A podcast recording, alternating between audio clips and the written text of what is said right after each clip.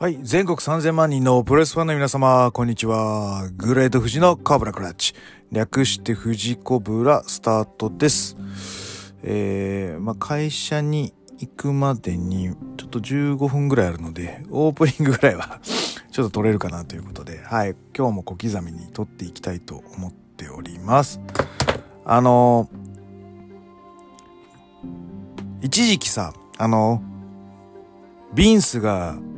スーパーキックが下手な人に激怒して、スーパーキック禁止の張り紙が出たって、なんか噂が流れたんですけども、あのーその後、まあなんか、ちょっとは禁止になってたらしいけど、いつの間にかそんなこともなくなっていたという話をなんか耳にしてまして。で、あの、大量解雇、ありましたよね。あの中に、もしかして、その、めちゃめちゃ 下手くそなスーパーキックを打った人が いたとしたら、かわいそうだなーって、うん、思う次第です。で、じゃあ、その、うまいスーパーキックって何なの？って言われた時に、えっ、と、今一番お題に挙げられるとするのであれば、ケビン・オーエンズかな。うん。えっ、と、どっかで上げてるんですよ。去年の8月に、ちょっと上げてるツイッターがあるので、後でちょっと共有するんですけど、あのダニブラを、えー攻撃するケビン・オーエンズの、まあ、絵が動画で流れてるんですね。で、えっ、と、羽交い締めにしてるのがサミ・ゼインです。そのレスルマニアで二人が対戦した。この二人が、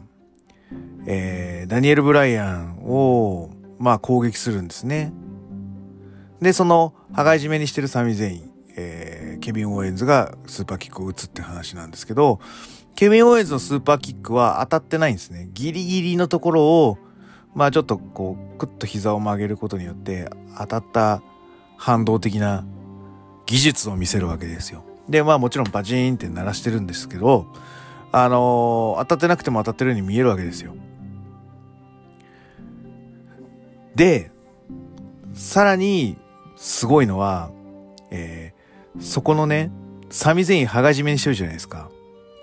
で、えっ、と、羽交い締めにしてる中で、えっ、と、ちょっと、こう、顎のあたりを押さえるんですよ。モーションあたりの時。で、えっ、と、ケビン・オーエンズがスーパーキックを打つタイミングと同じようなタイミングで、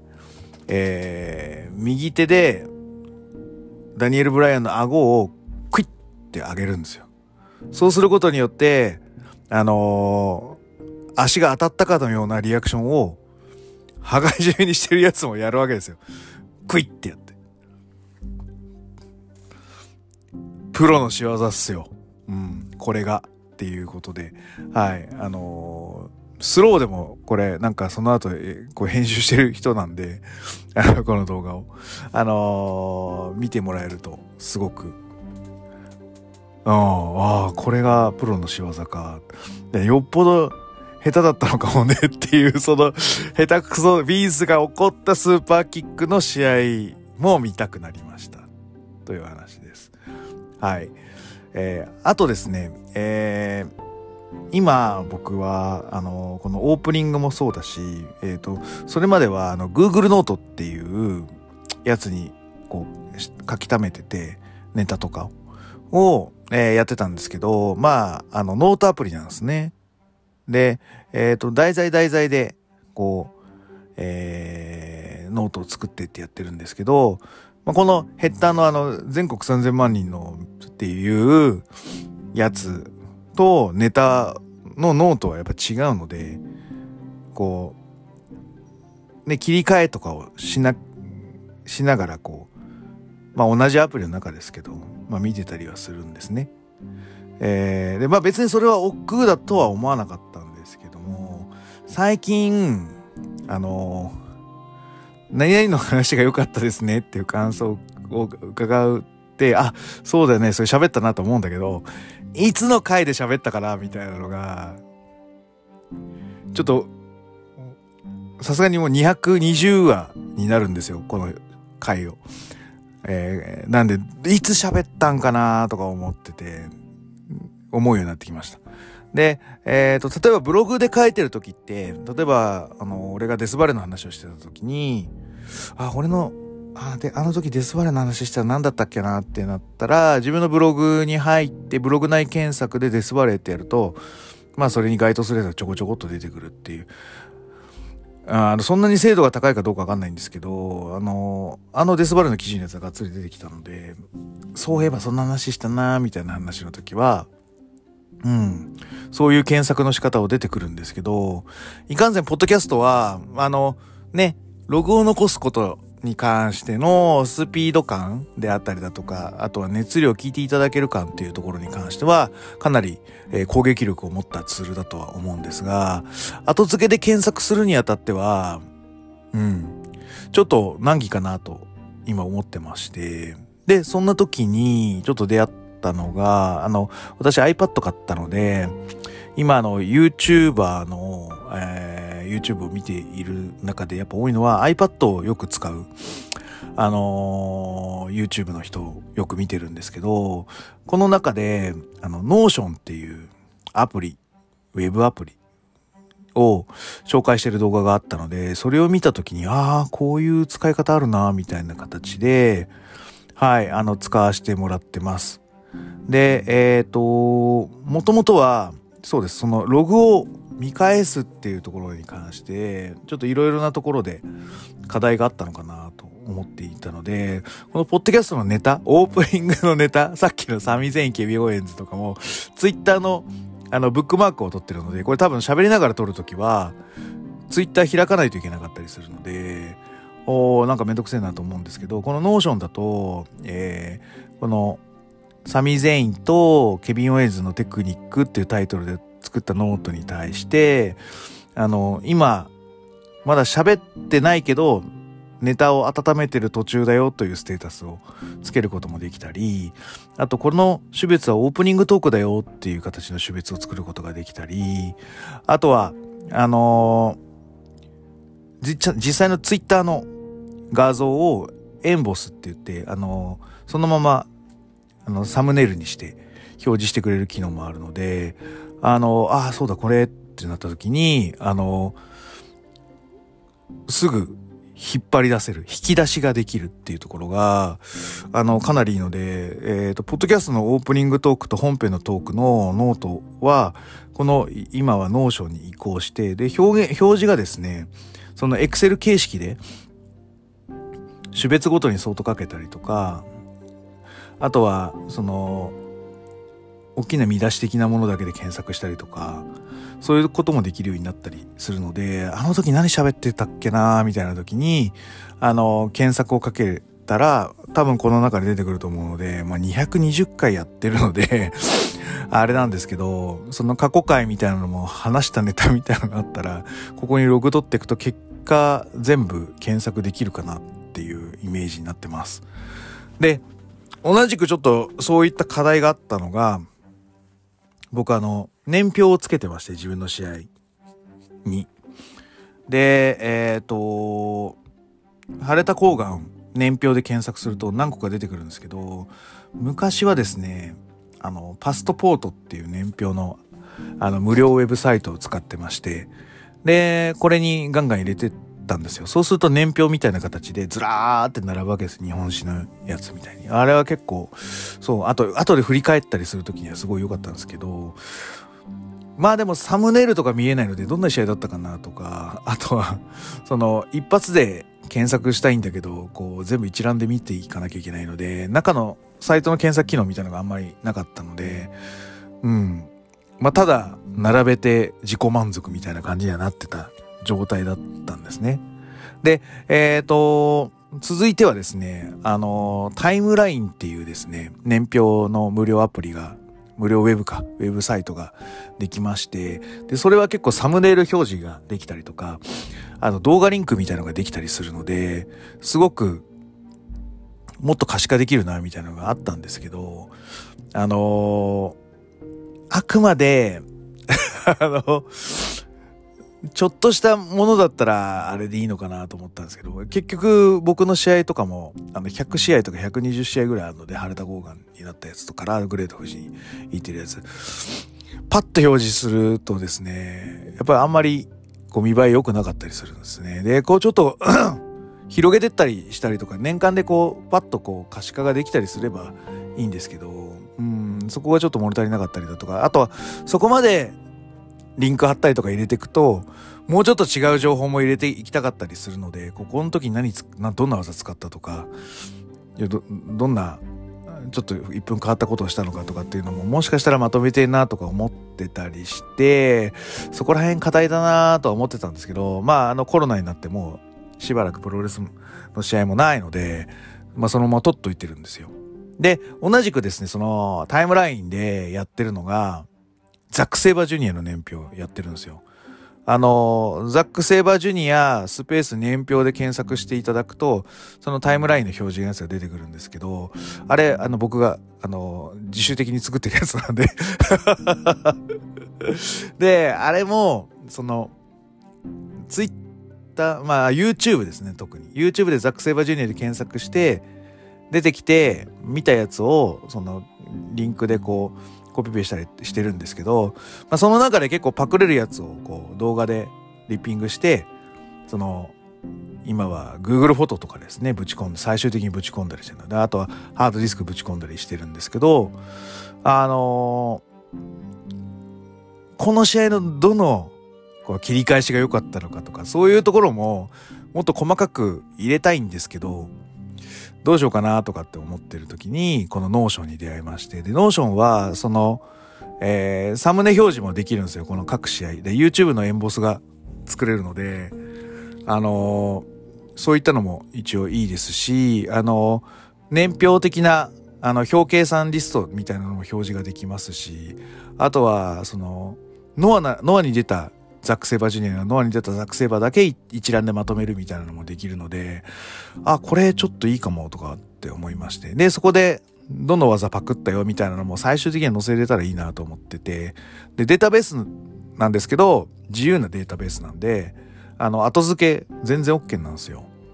っていうところがあるので、まだ完全移行してないんですよ。10個ぐらい入れて、どんな見え方をするのか今確かめてるんですけど、うまくいったらザック・セイバージュニアの年表はちょっとこっちに移行しようかなと思ってます。はい。というところで、はい、あのー、オープニングを喋らせていただきまして、あ、そろそろ、はい、出社の時間なので、あの、タイトルコールだけ言って、はい、えー、この場は、あれしましょうか。はい。では、えー、今日のコーナーはこちら。はい、えー、この番組は健康プロレス所属グレート富士がプロレスやってる体の斜めからの視点で見てしまうプロレスの試合の感想や、なぜ、何と湧き起こってしまう疑問の数々に対して妄想の仮説を立てたり、妄想の検証を勝手に探し出してしまう困ったポッドキャストです。えー、そんな今日のコーナーは、えー、レスルマニア37のナイト2レビューとなります。ということで、はい、えー、その、え、レビューの方は、え、また次の機会に。ということで。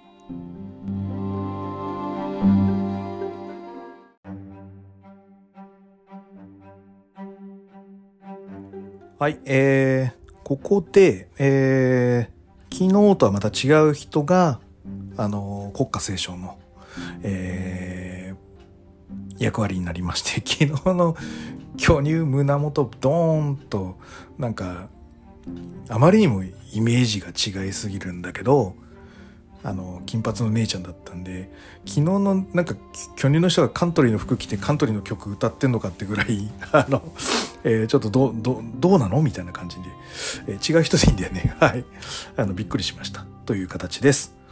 はい。でえっ、ー、とその後でまああの去年との使い回しの、えー、まあ VTR って言い方じゃなくてあの CG のやつでね。で、えっ、ー、と、やってるので、パイレーツ・オブ・カリビアン、まあ、いわゆる、ペイトリオ、タンパベ、えー、バッカニアスか。ペイトリオツじゃなくて。の、えー、にちなんだ、えー、海賊コスチュームで入場するタイタス・オニールとハルク・ホーガンが、まあ、開会セレモニーみたいなことをやります。で、えっ、ー、と、1日目はそんなことなかったんだと思うんだけど、2日目のハルク・ホーガンへのブーイングが結構目立ったのは何でなんでしょうか？カード的に、この日のカード、でも実際1日目もサーシャとビアンカがあったりとか、あの、ニューデーが出てたりしてるのですけども、えー、黒人のタイトルマッチがあるからいや、やっぱり、あの、差別してるじゃないですか、ホーガン。ビッグイアポロクルーズとか。うん。まあでも、そこぐらいだもんな、ちゃんと。そこぐらいだからな。だから、人種がどうっていうわけではないんだけど、2日目の方が、ちょっとブーイングが多かった気がします。あの、一応ね、シナもレインズももらっちゃってるので、その流れでホーガンも、その、ベビーフェイス扱いはブーイングも、みたいな、そういうのが、なんか流れでできちゃってんのか知らないけど、2日目はなんか多かったなと思いました。はい。はい。じゃあ、第一行ってみましょう。えっ、ー、と、これが、あの、えー、ロイヤルランブルでいいのか？あの、燃やしちゃって、おおみたいな。あの、そこまでやるかみたいな感じの、まあ、決着戦を、まあ、えー、ワイヤットと、ワイヤット、フィンドでいいか、フィンド VS オートンという形でやりますと。で、えっ、ー、と、多分グッズがめっちゃ売れてるんだろうな、これ。プロレスじゃない感じじゃないですか。なんだけど、まあ、いわゆるラインナップされてるよとかっていうところでいくと、まあ、このグッズのため ストーリーのためみたいな感じになってると思います。で、去年はシナで今年はオートンという、まあビッグネームを携えて、フィンドの、えー、まあ発信をしているような形になってます。で、えっ、ー、と、収録モードじゃないので、まあ、アンダーテイカーの時でもやってるんですけど、まあ、いわゆるマジック的な要素の、あの、ミスディレクション的な要素みたいなのを、まあ、入れてくる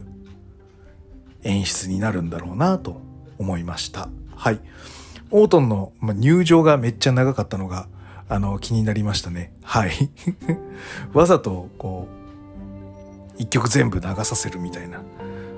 感じだった。で、いわゆるあの、最後のオートンポーズをするまで、あのー、花火が鳴らないっていう多分仕掛けだったと思うので、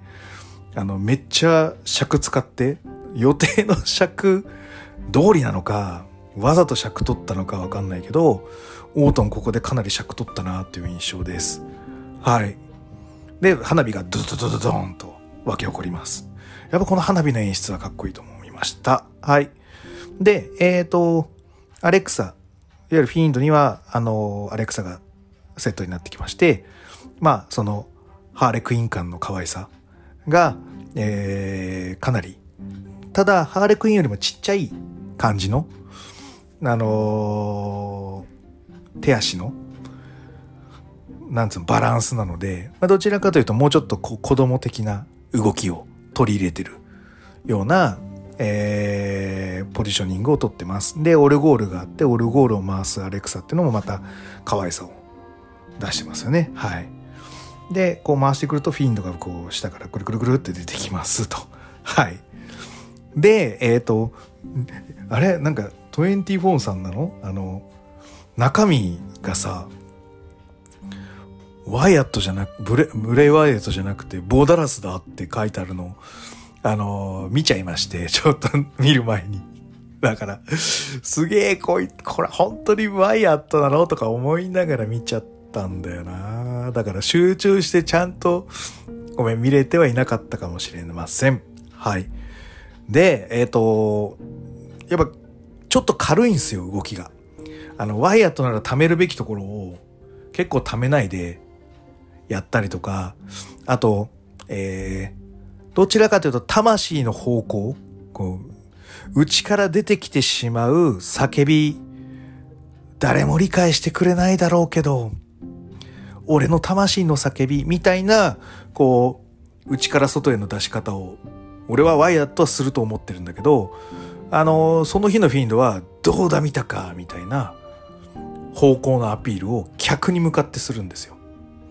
あ、だからね、あやっぱちょっと軽いし、客こびてんなと思って、ボーダラスっぽいなとは思いました。はい。うん。アピールも多かったしね。はい。で、あと、あの、ブレイワイヤートってあの首筋のさ、裏のところにちょっとこう、タトゥーの跡がちょっとギザッと飛び出ちゃってるじゃないですか。で、あの、丸首のセーター着ると、ちょっと後ろの後ろだけちょっとボコって出ちゃう。横まで見るとそうでもないんだけど、後ろから見ると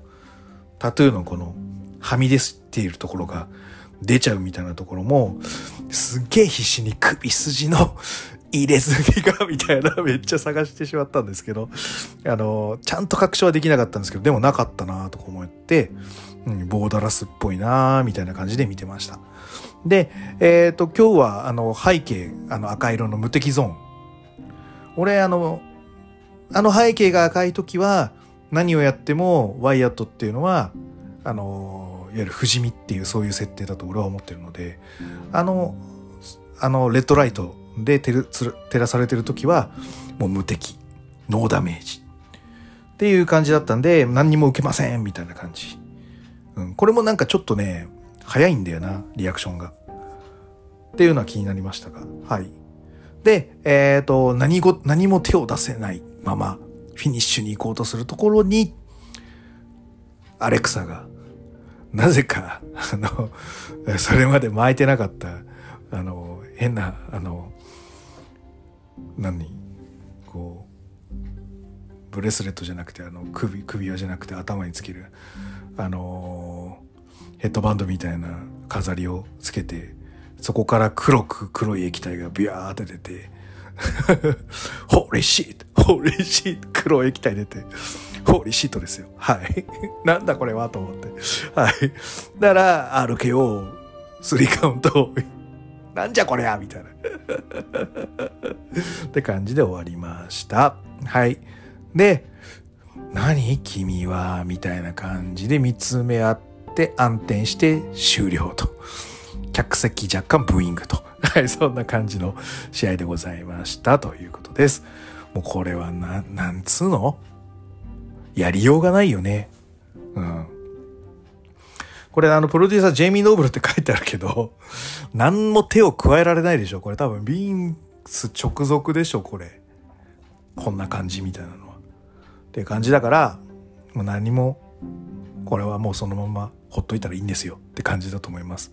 はい、えー、続いてはシェーナ・ベイズラー、ナイア・ジャックス組対ナタリア・タミーナ組になってます。えー、前日のタック・ターモイル戦を制したナタリア・タミーナの、えー、二世コンビが、えー、悪役顔、シェーナ・ベイズラー、ナイア・ジャックス組と、えー、対戦するという形になってます。えー、その前のスマックダウンではタミーナとナイア・ジャックスのシングルがあってタミーナが勝ってるみたいです。で、えっ、ー、と、さらに、えー、ウィキペディアで調べますと、えー、ナヤジャックスが出てきた時の、えー、まあ、ヒール仲間という形でタミーナは、あの、いたらしいので、まあ、元仲間が、えー、リングで向かい合っている。それはやっぱり力を示さなきゃいけないねっていう話になってるので、あの、序盤初っ端は、あの、ナヤジャックスはタミナ出てこいという形になってます。はい。えっ、ー、と、でもそうなんだ。俺、ナタリアとタミーナってそう逆に敵同士みたいなイメージだったから あの、組んでて、おおって思いました。はい。で、対戦相手の、えー、シェンナ・ベイズラ。これはですね、僕が、あの、認定する、あの、世界一悪い顔が似合う女ですで、えっ、ー、と、タッグパートナーのナヤ・ジャックスは、えー、世界一バックステージの評判が悪そうな 女子レスラーとなっております。はい。なんで、あのー、リアルヒール、タックみたいな感じ。あ、まあ、シェイナ・ベイズラーはリアルヒールじゃないですね。顔がビジネスヒール VS リアルヒール、あ、リアルヒビジネスヒールリアルヒール、タックです。はい。で、えっ、ー、と、シェナ・ベイズラのあの、かかとへのストンピングっていうのが、ものすごく、あの、レスリングビジネスをやってる人向けにとっては、めちゃめちゃ、あのー、なんつうの、うわ、うまいことやったなっていう、あの、作りです。まあ、ダコタカイとかもさ、あの、腕ガシャーンってこう、ストンピック踏みつけたりとか、あと、そのかかとを踏みつけるムーブとかもやるんですけど、あれかなりリアルなんですよ。あの、前もちらっと言ったように、その、あれか、あれはあの時の、剣王藤田戦の時でやってたかかとをガードしなきゃいけないですね。その、踏みつけられたら、もうアキレス腱ぐちゃぐちゃになって、もうそのまま歩けなくなって、あの、KO 扱いになっちゃうので、かかとっていうのは、このレスリングの、まあ、いわゆる、どっちかというと、シュート寄りな動きをする際には、一番警戒しなければいけない、あの、ガードポイントになってます。あの、総合とかはやっぱ首とか締めちゃった方が楽だから、あれですけど、昔のその CACC とか、あの、そういうところっていうのは、その、時間無制限みたいな感じになってたし、50分1時間組み合うのは当たり前なんで、いかに早く相手の機動力を奪うとか、再起不能にするかっていうところを、えー、焦点に当てると、こういう足足攻めみたいなのはかなり有効なんですね。で、シェンナ・ベズラはそこでそのかかとのストンピングというか、踏みつけ攻撃っていうのを行って、えー、ナタリアの、えー、足を破壊していきます。はい。ここはかなりいいですね。はい。で、えっ、ー、と、途中途中やられながらも、タミーナカムバックしながらも、えー、今度はナタリアが、えー、権利の時に、えー、ナヤジャックス相手にシャープシューターを決めてきます。あの、シャープシューターって何年前からあんな入り方になったんですか ?10 年前はああいう入り方じゃないよね。多分。あの、もっとあの、長州力の入り方みたいな感じで、シャープシューターだから、いわゆる左足を股に入れるわけですわな。で、えっ、ー、と、相手の左足を、相手の右膝裏、で、右膝、膝裏を入れちゃうと、かなり足がロックされて痛いので、いわゆるそういう規制が入ってるんですね。その足裏にロックを入れないようにみたいな規制が入ってると思うので、えー、だいぶそのふくらはぎ寄りに足をクロスさせるというのを意識してやってます。で、さらに、えっ、ー、と、単純にその両足を上げた状態でクロスさせるっていう行為は、その足裏に入っちゃう可能性が高いみたいな指摘もあったんだろうから、さらに、えっと、自分の左足をかなり下向きにして、えー、ゆっくりと、えー、右手で相手の左足をクロスして横の状態に入れた状態で、えー、左手を動かしてクロスさせて、えー、どっちも足が痛くない状態を作ってからゆっくり回るというような、あの、めちゃめちゃな規制入ってますということになってるので、あの、ね、シャープシューター、WW で言ってもかっこよくないよっていうことだけは申し上げときたいと思います。はい。で、えっ、ー、と、シャープシューターに入ったところを、えっ、ー、と、実はタッチ権利はナヤジャックさん持ってなかったということで、シェーナ・ベズラが、あの、カットなのかと思って入ってきたら、同時目スリーパーをして、えー、そのままタップアウト、タップアウトというか、KO 勝ちですね。はい。えー、レフリーストップということにより、えー、シェーナ・ベズラ、ナヤジャックスには勝っております。タッチが気づかなかった。うん。あの、そこは技ありかなと思います。えー、さすがタイソンキットっていう形になってます。もう上司はもうタイソンキット頼みですね。はい。で、えー、第3試合、オーエンズ対サミーです。えっ、ー、と、オープニングでも言ったように、その、ね、めちゃめちゃ技量のある二人が、どういうシングルを、このレスルマニアの年一の大舞台でしてくるのか。というところが、まあちょっと注目ポイントにはなってきたと思います。で、煽り VTR でいくと、えっ、ー、と、オーエンズがベビーで、サミがヒールという形になってるし、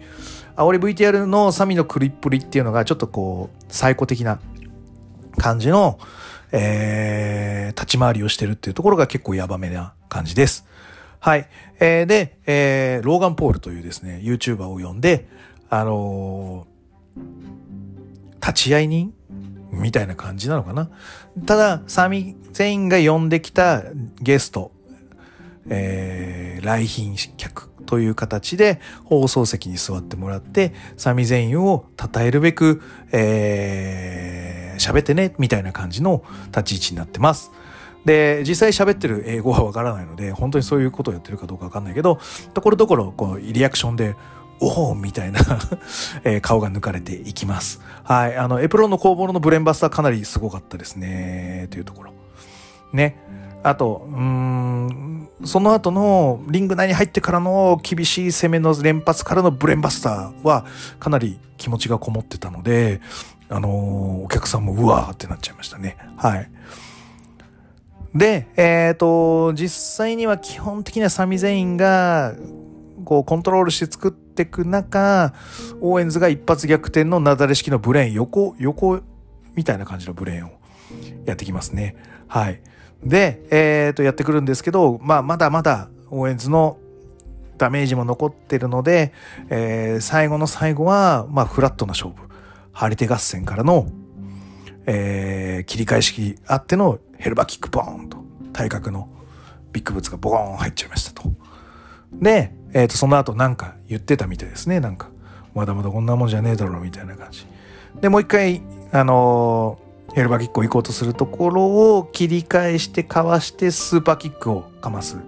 スーパーキックをかます。この、しっかりとえー、プロの仕業の、えー、スーパーキックを2回やって、その後、倒れそうになるところを引き起こして、何か言ってたみたいです。まだまだだろお前。みたいな感じ。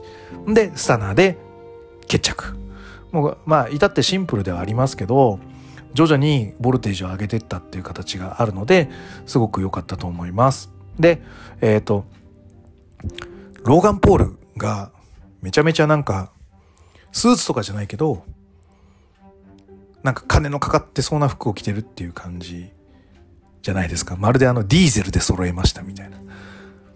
ディーゼルってあるじゃないですか、アパレル。あの高いやつ。なんで、なんで僕はなんか、あの、全然金持ちじゃないですよって言っときながら、ディーゼルのパンツとか履いてるようなやつは一切使用ならないですよ。だって金持ちしか書かないもん。ユニクロでいいじゃねえかよ、パンツなんて。わざわざなんでディーゼルにするんだよ。もうそこはもうなんか金使ってる感が満載じゃねえかと言いたくなる 誰に対して言ってんだって話ですけどね。はい。えー、で、あのー、このディーゼルで、ディーゼルじゃねえんだろうけど、ディーゼルっぽいブランドで身に守ってるローガン・ポールが、あのー、自分のゲストで呼んでくれたサミゼインをほっといて、えー、オーエンズに、俺のゲストに出てくれ、ポッドキャストに出てくれ、みたいなこと言い始めたんで、お、なんだ、話が違うだろう俺のゲストだぞとかって言ってんだけど、もうお前なんか関係ねえんだみたいな感じで突き飛ばして、サミゼインを打っちゃって。で、えっ、ー、と、今日の勝者は、ケビン・オーエンズです、みたいな感じで手を挙げたんですが、まあ、ここが、あの、やっぱりあの、ストンコ、流儀みたいな。ん？勝手に俺の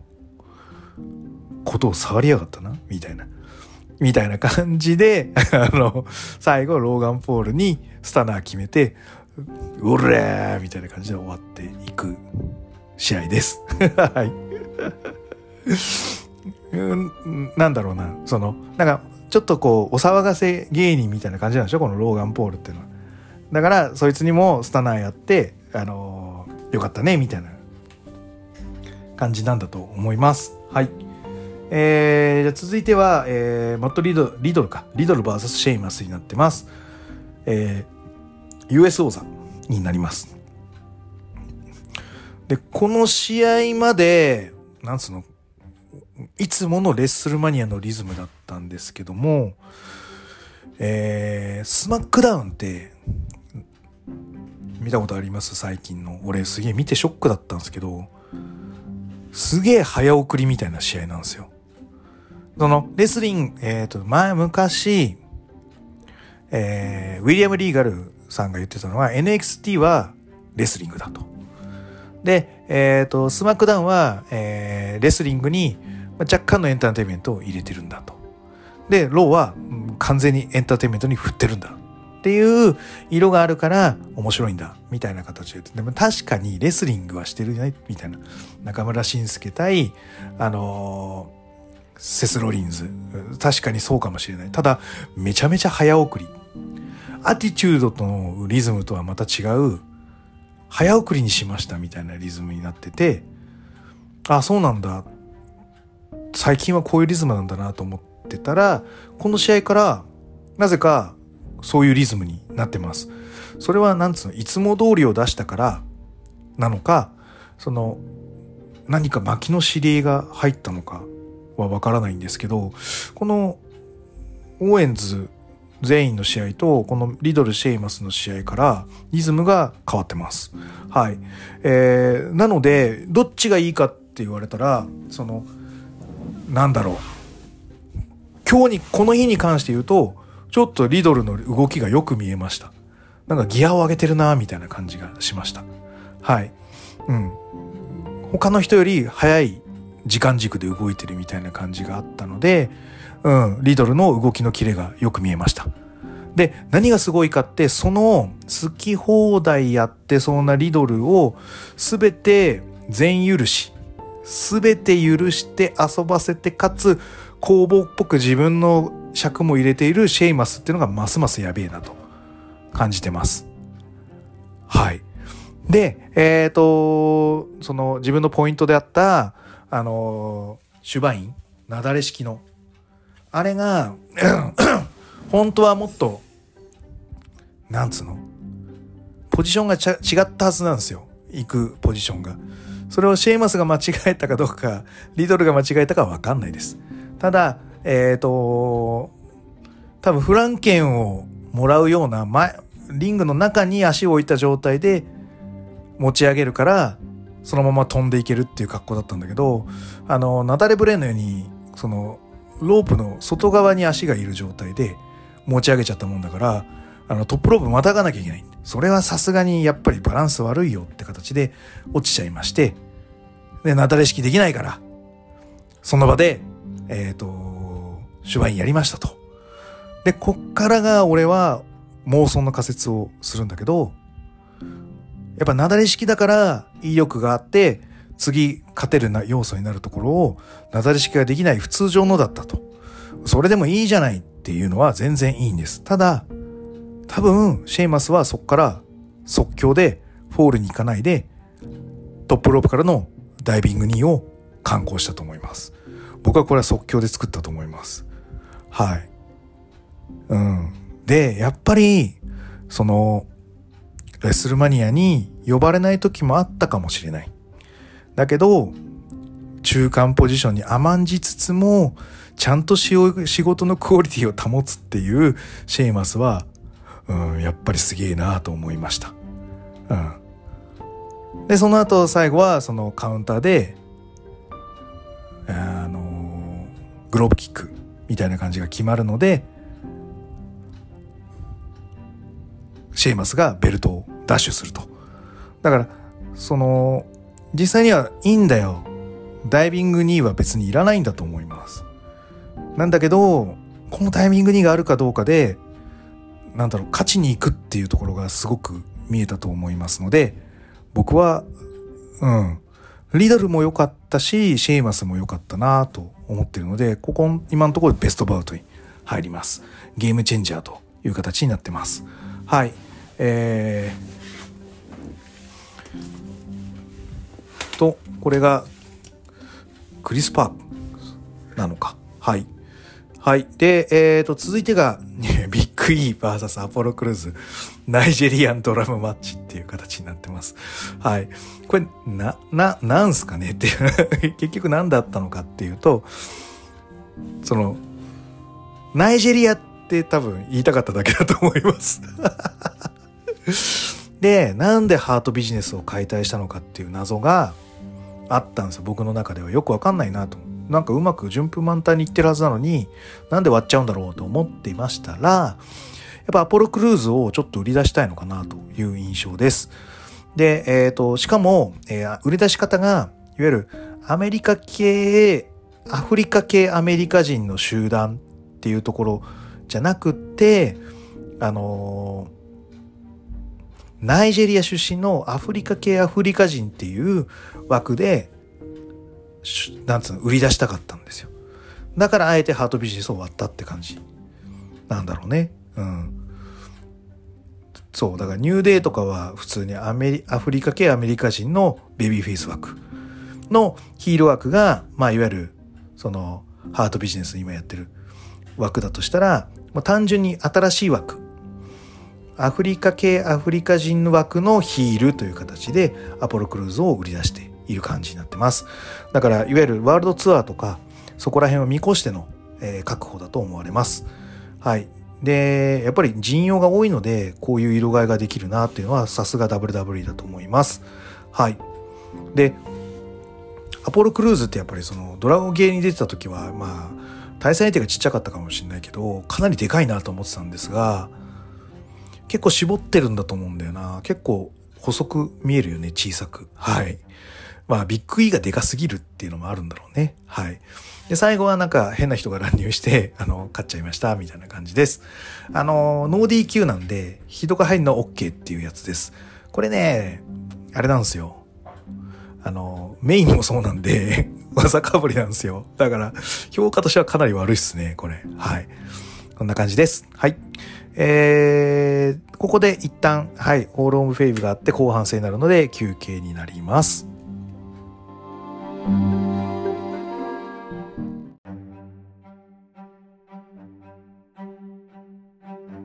はい。そういうわけで、えー、後半戦に行く、まあ、前にですね、ちょっと喋り忘れてたのがあります。えー、あの、第2が終わったあたりに、あの、もう一回、タイタソーにいると、ホーガンがやってきまして、で、あの、なんか仕切り直しみたいな喋りをしようとしたところを、まあ、出てくるわけですよ、ベイリーが。で、この2日間、あのー、前のところにはちょっとパッと言わなかったですけど、ところどころのスキットには、ベイリーが絡んできて、なんかみんな、あの、嫌な奴が来たみたいな感じで逃げてくっていうスキットが、あの、ずっとありました。NW と絡んだりとかね。うん。いろんな人と絡んで、は、あの、嫌な顔されるというところで、えっ、ー、と、そうだね。あのー、アメリカ的に言うと、その嫌味な人みたいな、そういう感じになるのかな？キャラ的に。っていう、まあなんか、絡み方をして あの、困ったぞみたいな時に、えっ、ー、と、ベラツインズが出てきました。ただ、いや、あんたはもう喋るとこはもうないんですよ、みたいな。もう昨日出たでしょ、みたいな。あと、ジョン・シーナはもういないのに、みたいな。あの ジョン・シーナだけ聞こえてきたんですけど。はい。まあ、それで激鱗に触れたか、えー、ぶん殴られて、えっ、ー、と、終わるという、はい、そういうスキットがありましたと。あの、アイアンマンを、えー、使ってないスキットの作りをしているので、一応、この、今年は、その、ベイリーが、かき回すという役割だったんだと思われます。はい。えー、まあ、それで、あのー、思い出したんですけど、まあ、アルトゥルース以外の、あのー、カーメラと絡んだ レスラーはみんないなくなってきてしまってますね。はい。エンツォ・キャスとか、エルズワースとか、ビリー・ケイとか、うん。気のせいだとは思います。はい。はい。えー、で、そんな中、ちょっとホールオブフェーム入りました。今年は RVD とか、グレートカリとか、モーリー・ホーリーとか。で、えっ、ー、と、その前の年エリック・ビショフ、あの NWO の中では選ばれなかったんだけど、まあなんか強い推薦があったのか、エリック・ビショフ入ってきてまして、で、えっ、ー、と、社内のマネジ、リスクマネジメントの人、はい、が出てきて、で、最後、ケインがトリを務めますというところで、あのー、炎バーンのポーズで、えー、ホールオブフェームが終わりますと。やっぱ政治家になったっていうのが、格上げ、2段ぐらいの格上げになってると思われます。はい。これはだからロックも大統領選なったとしたら、リンダ・マクマホン、はい。ケイン、ロックの政権ができちゃうんじゃない？で、広報担当ストーンコールドスティーブン・オースチーとか どうなっちゃうんだアメリカみたいな。はい。そういう政権も、もしかしたらあるかもしれませんね。はい。で、えっ、ー、と、セミが、えー、と、これは、ローのやつか。ローの女子王座。アスカ VS リアリプリーになります。はい。えっ、ー、と、マットリドルのあたりからスピードアップした感をそのまま引き継いで、えー、アスカも、えー、スピード重視で作ってる感じですね。はい。うん、後半戦一発目だから、まあ、休憩明けみたいな感じなんですよ。だから、ギアをちょっと高めにしていくみたいなのも、まあわかるし、単純に巻きっていう可能性もある。はい。えー、そんな中、あの、はい、そうなんだよね。リドル・シェーマスも早かったんで、巻きの指示ありつつの、まあ、セミだから盛り上げていこうよ。ギア上げてみたいな感じなのかな？うん。ほんとね、過不足ない戦いっていう感じです。まあ、だから結構詰めるとこは詰めてる。前の試合に比べてっていう形なんで、まあ詰めて表現してるっていう言い方もあるかもしれません。はい。えー、あの、リアリプリー、やっぱり最初は強いモードで行ってるんですけど、中盤以降、はい、あのー、防戦みたいな形になってくんですけど、リアリプリーのいいところは、やっぱりちょっとやられてる姿が可愛いんですよ なので、あのー、そうなんで、やられた時に、いや、ちょっと心の中でよっしゃと思ってしまう自分がいます はい。で、えっ、ー、と、ただ、えっ、ー、と、やっぱり豪快な、え、得意技は決めてきます。ゴリラクラッチとかね。はい。で、えっ、と、ただ、アスアスカは、えっ、と、サブミッションで優位を取って、と打撃か。で、優位を取っていく形で腕十字行ったり、アスカロック行ったり、するんですけど、アスカロックは、まあなんとか、あの、抑え込みに返していく。で、その返しのキックアウトでそのまま PK 行くっていうのが、はい、あの、良かったです。はい。で、えー、このまままたエクストリームで行くかと思わせた流れの中でカウンターで、はい、リップタイドを決めて、はい、王座が移動します。えー、リアリプリが、えー、感動の戴冠をしますという形になります。はい、えー、やはりタイソンキットが素晴らしいです。はい、えーと、メイン、えー、トリプルスレットマッチですね。あの、ユニバーサルチャンピオン、えー、スマックダウンのチャンピオンシップです。はい。えー、ダニブラ、エッジ、そしてローマン・レインズの3トリプルスレッドとなります。はい、えー、速攻で、あのー、ダニブラをぶっ潰して、はい、あの、レインズエッジみたいな絵を作りつつの場外を使いますと。で、えっ、ー、と、場外はジミー・ウソが、あのー、がっつり控えてまして、あのー、他の二人を、えー、ダメージを与えるという作業をきっちりこなしていきます。で、ここで一応場外で、あの、テーブルボムやるぞみたいな伏線を一回入れるんですけど、えー、まあ、そこでは失敗しますと。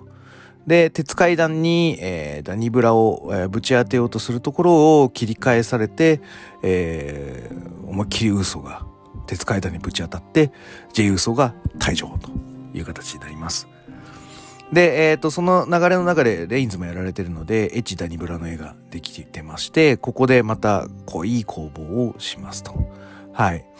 えー、なだれ式フランケンを海底エビ固めで返したりとか、まあ、こういう、えっ、ー、と、緩急を入れていくスタイルに、えー、今のエッジっていうのは変わってくる、来てるよというところでしょうね。はい。あのー、そこが、なんつうんでしょう。やりたかったプロレス。もしくは、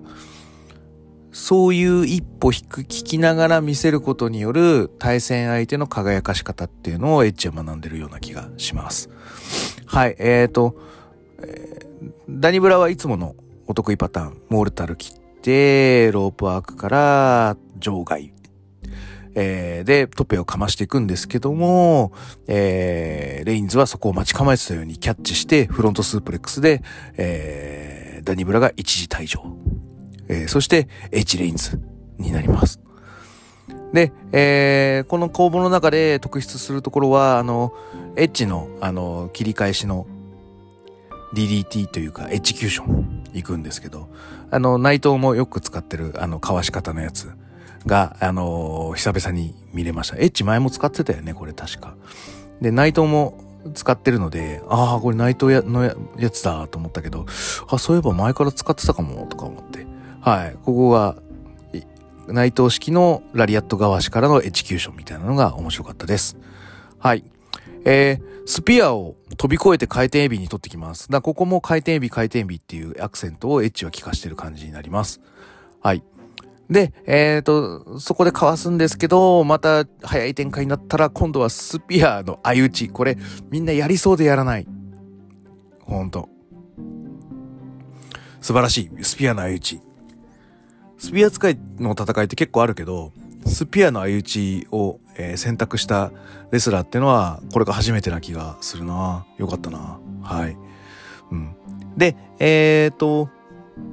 はい。そこで、ここで、こう、勝っちゃうのか、みたいな流れの中で、えっ、ー、と、ダニブラが復活して、フレームインからの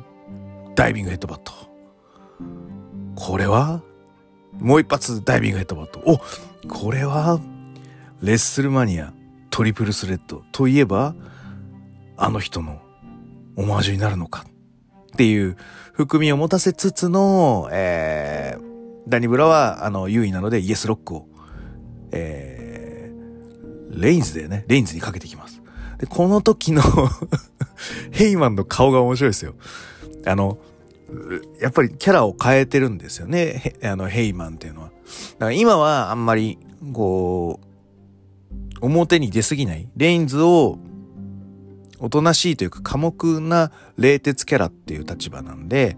あの、あまりまくし立てて目立つっていう手法を取ると、あのー、良くないと。で、レインズの時はでも結構、スピーカーがヘイマンで、あのー、ニヤニヤ笑ってる、こう、なんつうの、ボスというか、悪ガキみたいな、の大将みたいな感じの作りが、あのー、かなり合ってたんですけど、このレインズに関しては、いわゆるこう、刺すような緊張感で、相手をこう威圧していくっていうスタイルのトークになってるので、ヘイマンは、えー、なんつうの、ちょっと怯えてるリスペクトしてる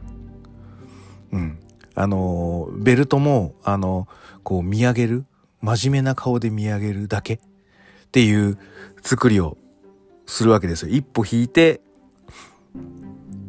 本当に、あの前に、前にレインズを押し立てていくっていう役割をしています。で、その、あの、やべえよじゃなくて、あー、ど、神様みたいな感じの、あの、表現の仕方も、これはレインズのマネージャーだからやってる選択肢ということで、あの、こういうところって、なんつうのかな、すごいなと思います。はい。あのヘイマンの顔は素晴らしいですね。はい。で、えっ、ー、と、イエスロックはもうこれ逃げらんないからやっぱカットに入って、で、えっ、ー、と、エッチの方から、はい、あのー、やってきますね。はい。で、えっ、と、再び場外か。場外に出てきて、えっ、ー、と、レインズが復活してダニブラに場外パワーボムをします。あ、その前に、えっ、ー、と、場内でボムするのか。えー、レインズがエッジに対して、や、やべえやべえって言って、あの、キックアウトというか、キックアウトしてなカットに入られて、で、えー、やられそうになったのを、まあ、エッジには一回ボムでエッジ退場して、ダニブラを場外に持ってって、場外パワーボムをかけたんだけど、エッジが場外の、えー、外からのフレームインして、そのままスピア、場外スピア。おーみたいな。で、特筆するのはボムの時にダニブラが一応 OK、いいよ OK って言ってから あの、ボムしてたのがすごい良かったです。もうお腹いっぱい状態だね、この状態で。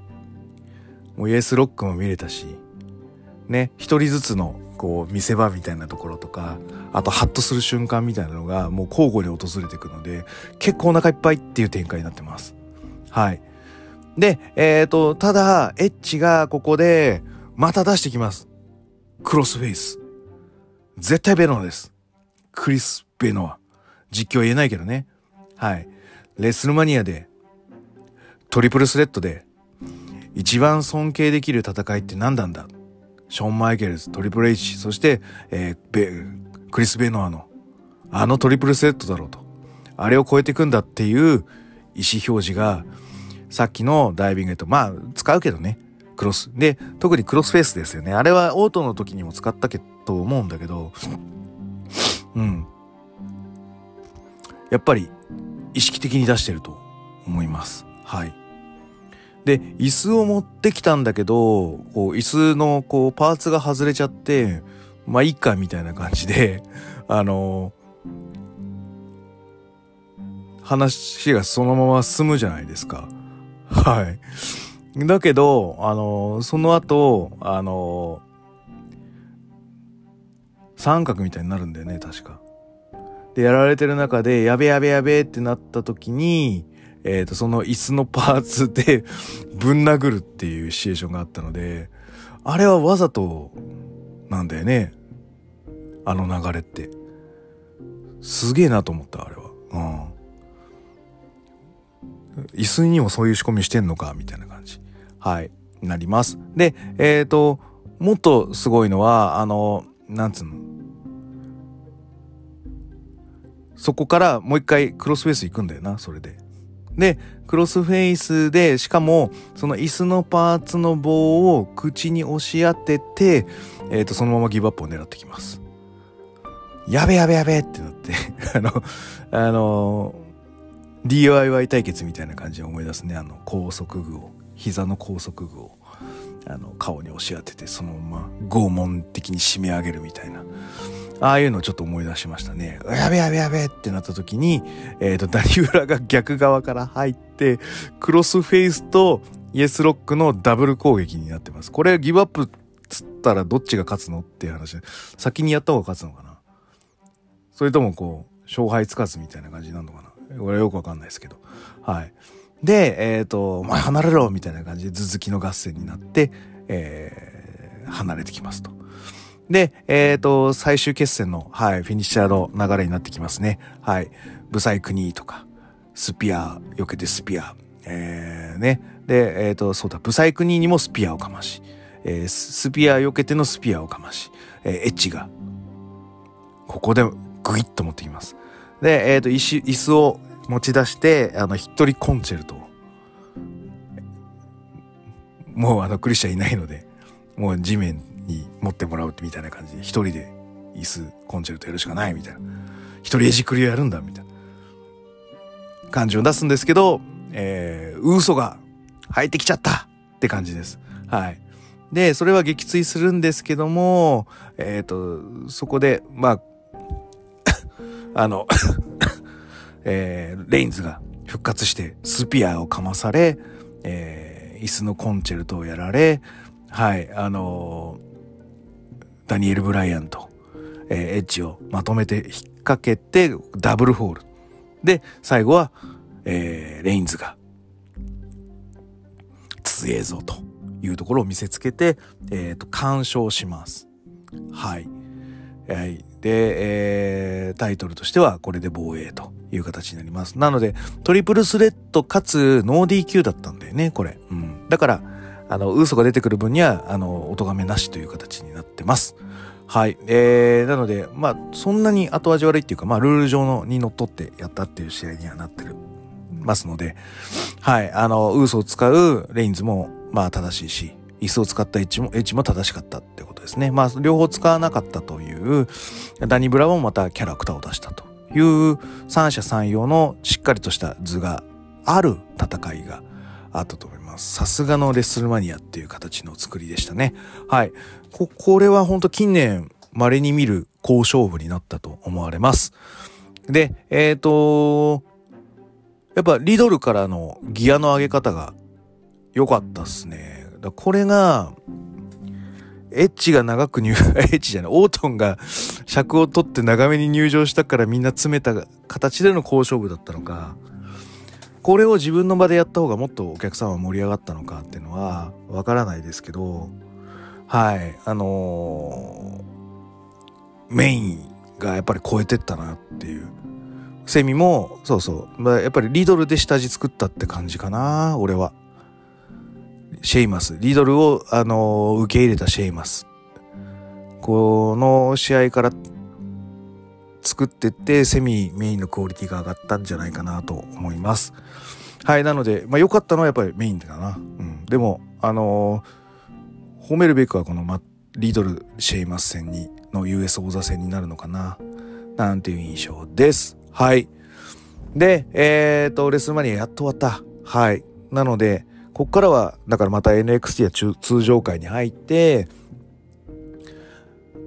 あの、サントス・エスコバーから櫛田がジュニアのタイトル奪ったり、はい。白井ヨが、でも体ちっちゃいからなローとかスマック行ってもちゃんと活躍できるのかってのは不安ですけど、アスカもベルト落としたってことは、なんかイオとタッグを組んで、またなんか荒らしてもらってもいいかなと思ったりとか。はい。あとは、そうだな、あの、また繰り上がりが NXT の中で起こってるので、そこでどういう戦いが、うん。あ、ローデリック・ストロングが NXT じゃなくなっちゃうんだよね。うん。まあ、スマックダウンかな。もし WWE 以内だったら。中邑真輔、うん。ジグラー、うんボビー・ルード、うん、ロバート・ルードか、ロバート・ルード、セザーロ、このあたりとは、うまくはまると思うので、うん、ローデリック・ストロングは行くんだったらスマックがいいなと思います。はい。えー、あとは、オライリーが、タイトル行くか、行くのかな？キャリオンクロスオライリーってのも俺は面白いと思うので、はい、ぜひ見てみたいと思います。はい、じゃあそんな感じで、はい、あのー、WWE もやっぱり楽しいねということで、はい。で、僕は、えっ、ー、と、これから、これからというか昨日、